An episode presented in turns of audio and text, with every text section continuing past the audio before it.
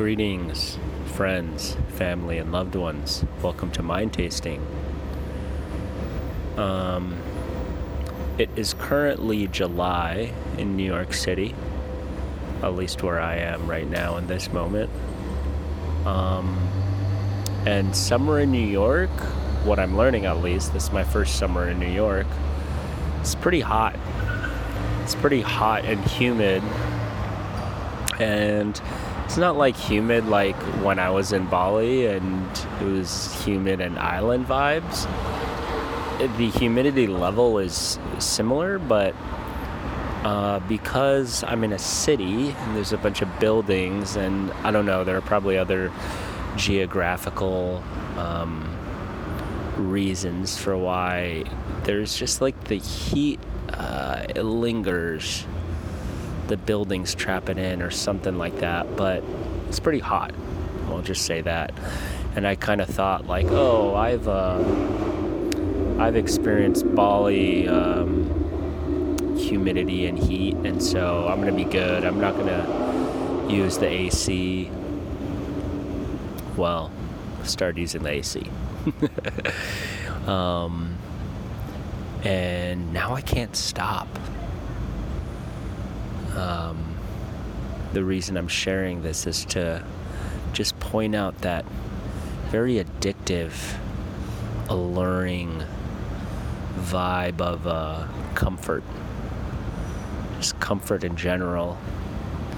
Once you start that like comfortable, easy, convenient, once you go down that path, it's really hard to like remove yourself from it.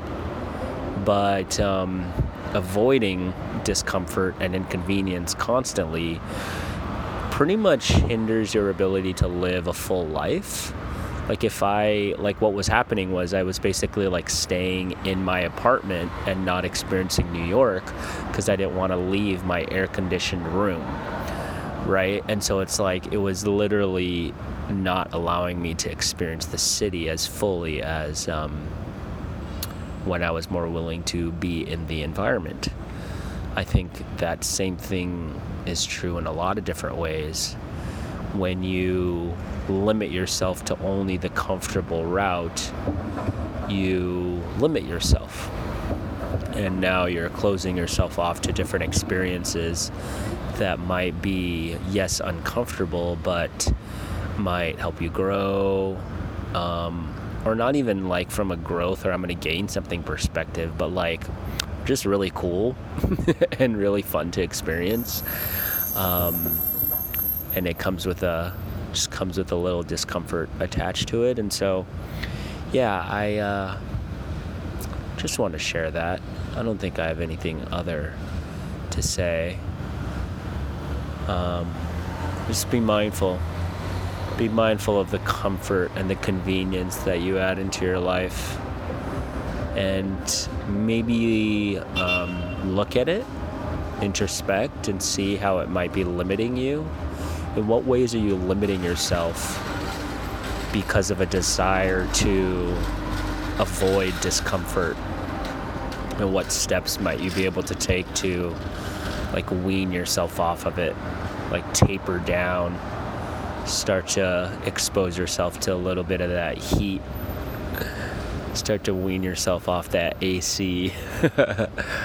um, yeah, just things I'm thinking about right now. But that's going to be it. Thank you, thank you for listening. Appreciate you.